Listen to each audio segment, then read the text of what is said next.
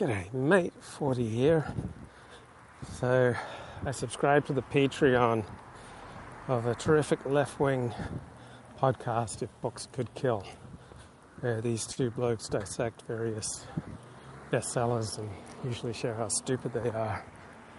Quintessential example is the Thomas Friedman book on globalism and uh, David Brooks's book on the Bobos or Bobos, Bobos in Paradise, something like that.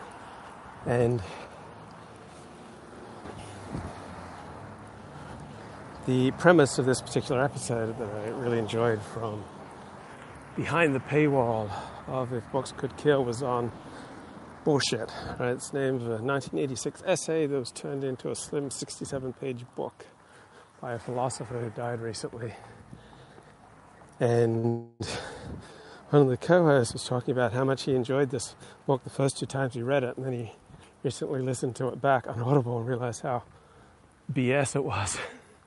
that this is an essay on BS, but it provides almost no examples of BS. And when it does provide an example, it's like some bloke telling Wittgenstein he feels like a dog who's just been run over, and Wittgenstein says, Well, how would you know what a dog feels like when it's been run over? But uh, the philosopher, okay, comment 40, I just set fire to the local care home and the police have caught me with a box of matches. Will you defend me against the Matrix attacks?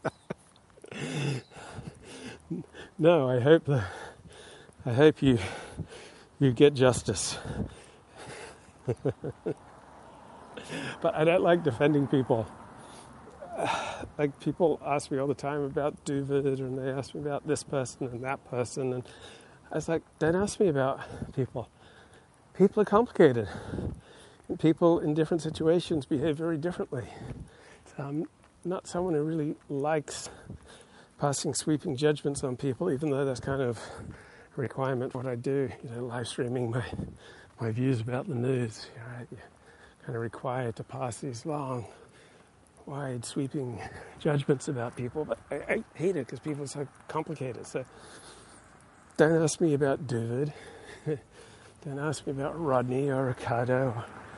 Like, I'm sure there are some situations where these blokes will shine and other situations where they'll be shameful. And I'd say the same thing about myself. Like, I, I wouldn't expect anyone to stick up for me. Just not worth it. Like if people have their minds, you know, made up, why would you want to alienate them by you know, trying to say something positive about me? In some situations I do good work, and some situations I do a lot of bad work. Just looking through my archives, pulling out some of my better blog posts, trying to improve them. There are some blog posts that just could not be improved. They were just uh, poor, just needlessly offensive, inaccurate, unfair, nasty, stupid embarrassing, idiotic. So, anyway, the uh, if Books could kill dudes use this essay as a template for attacking punditry, and I think they're absolutely right on there. And they had a great summary of how punditry works. That the pundit takes one fact that he knows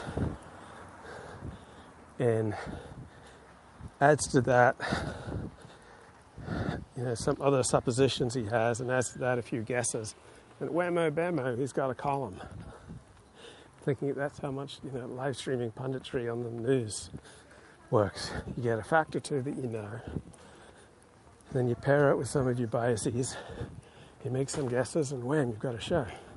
Now, if I've ever transcended this stupid genre, it is in the the development and articulation of certain principles that uh, enable one to better decode reality.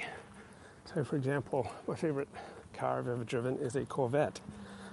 I think I've only ever driven one. It was like 1986, and it was just so much fun to drive that the situation of driving this Corvette it makes one really tempted to speed. I mean, it's just you just tap that accelerator and the car just takes off. So the situation of being in a Corvette may very well outweigh any personality tendencies. right? So, the situation of being in church or in synagogue or in a bar or a sports stadium, and often the situation is far more important than any personality tendencies. So, that's a generalization that uh, has a great deal of applicability. Uh, also, as I walk these mean streets of Beverly Hills, if I see a poodle, right, I see a lot of poodles. Rich areas tend to have really nice, playful, friendly dogs. Right? I'm not afraid. But if, God forbid, I were to run into a Rottweiler or a pit bull, I'd be on high, high alert because 13% of dog breeds commit 56% of fatalities. So, just like you can tell a lot about a dog just by looking at what, what kind of subspecies they are, so too you can tell a lot about people by looking at what subspecies they are, right? Different groups have different gifts, different interests. And so that's another generalization that helps you to you know, unpack more of how the, the world works. Uh, you've got a large enough group, you know, IQ has tremendous predictive ability for length of life, for law abidingness, willingness to cooperate, educational attainment, wealth attainment, uh, developing new inventions. Right, so IQ is probably the single most reliable predictor and explanatory variable we have in the social sciences. So while I'm developing this list of my blog posts, I'm pulling out some of my favorite principles for understanding life. Another favorite principle of mine is uh, we weren't born yesterday, we did not evolve to be gullible. So, media propaganda, academic propaganda, professional propaganda doesn't really change hearts and minds. With sufficient threat, you can force conformity, just like a parent can force a child to behave a certain way in the home. But as soon as a kid leaves the house, they almost always code switch and they start behaving as they want to. So 40 in the house around his parents when he was a kid was very different. I was totally compliant. My parents thought I was just such an easy child to raise. But as soon as I left the house, I did my own thing. On Friday nights in high school, I tell my parents I was leaving the house to go to a Bible study. But did I go to a Bible study? No. I would go to a basketball game and cover it for the Auburn Journal and my byline would be on it, but my parents wouldn't, wouldn't pay attention. So they never once twigged to what was going on. Uh, God forbid, there are a few times in my senior year of high school where I called those 976 phone numbers. And so my parents ended up getting those expensive bills on the, the phone bill. And uh, my mother asked me, Oh, these bills, are they for college? I said, Yes, they were for college. But I was lying. They weren't for college. So you can mold kids just like you put pressure on a rubber ball. But as soon as they get away from your direct power, they're going to rebound to who they are, particularly around their peers.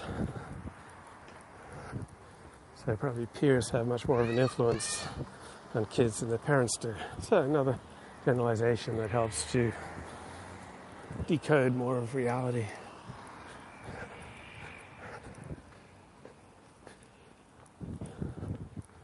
It's interesting how the punditry game does not reward excellence and truth finding, fact finding.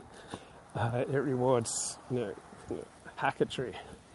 Now, the most intelligent the best able to be the most effective hacks. Like Ben Shapiro is very smart, Dennis Prager is very smart, uh, David Brooks very smart. Yeah, but the, what they put out there is dumb, but they do it in a smart way so that it's particularly effective.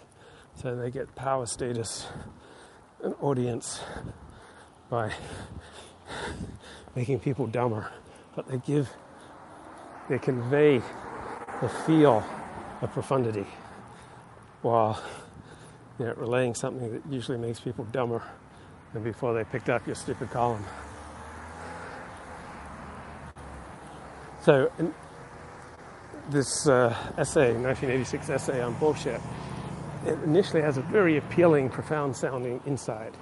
That uh, people who purvey BS are very different from truth tellers and liars because both truth tellers and liars operate with regard to the truth. The people are just retailing BS, they're just you know, operating in a separate category. Now that sounds really profound, but the philosopher behind it didn't bother writing any examples, so I'm not sure how useful it is. I like uh, all the terminology and concepts that the Decoding the Gurus hosts use. One of them is truth optimizing.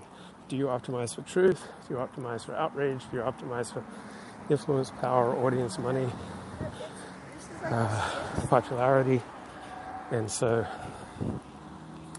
overwhelmingly, right wing pundits do not optimize for truth. So, I think that's, that's a great insight. Uh, Colin Cowherd said about sports talk radio, right? The money, the audience go to the people who are interesting, not the people who tell the truth. And the same thing would go for political punditry as well. So, basic commonsensical observations like uh, people often resemble dogs. You, know, you, can often tell at a glance how dangerous or how friendly someone is. Uh, it's not basic truth that you can retail as a professional pundit. So every society has all sorts of basic truths that you're not allowed to say out loud if you want to have a happy life.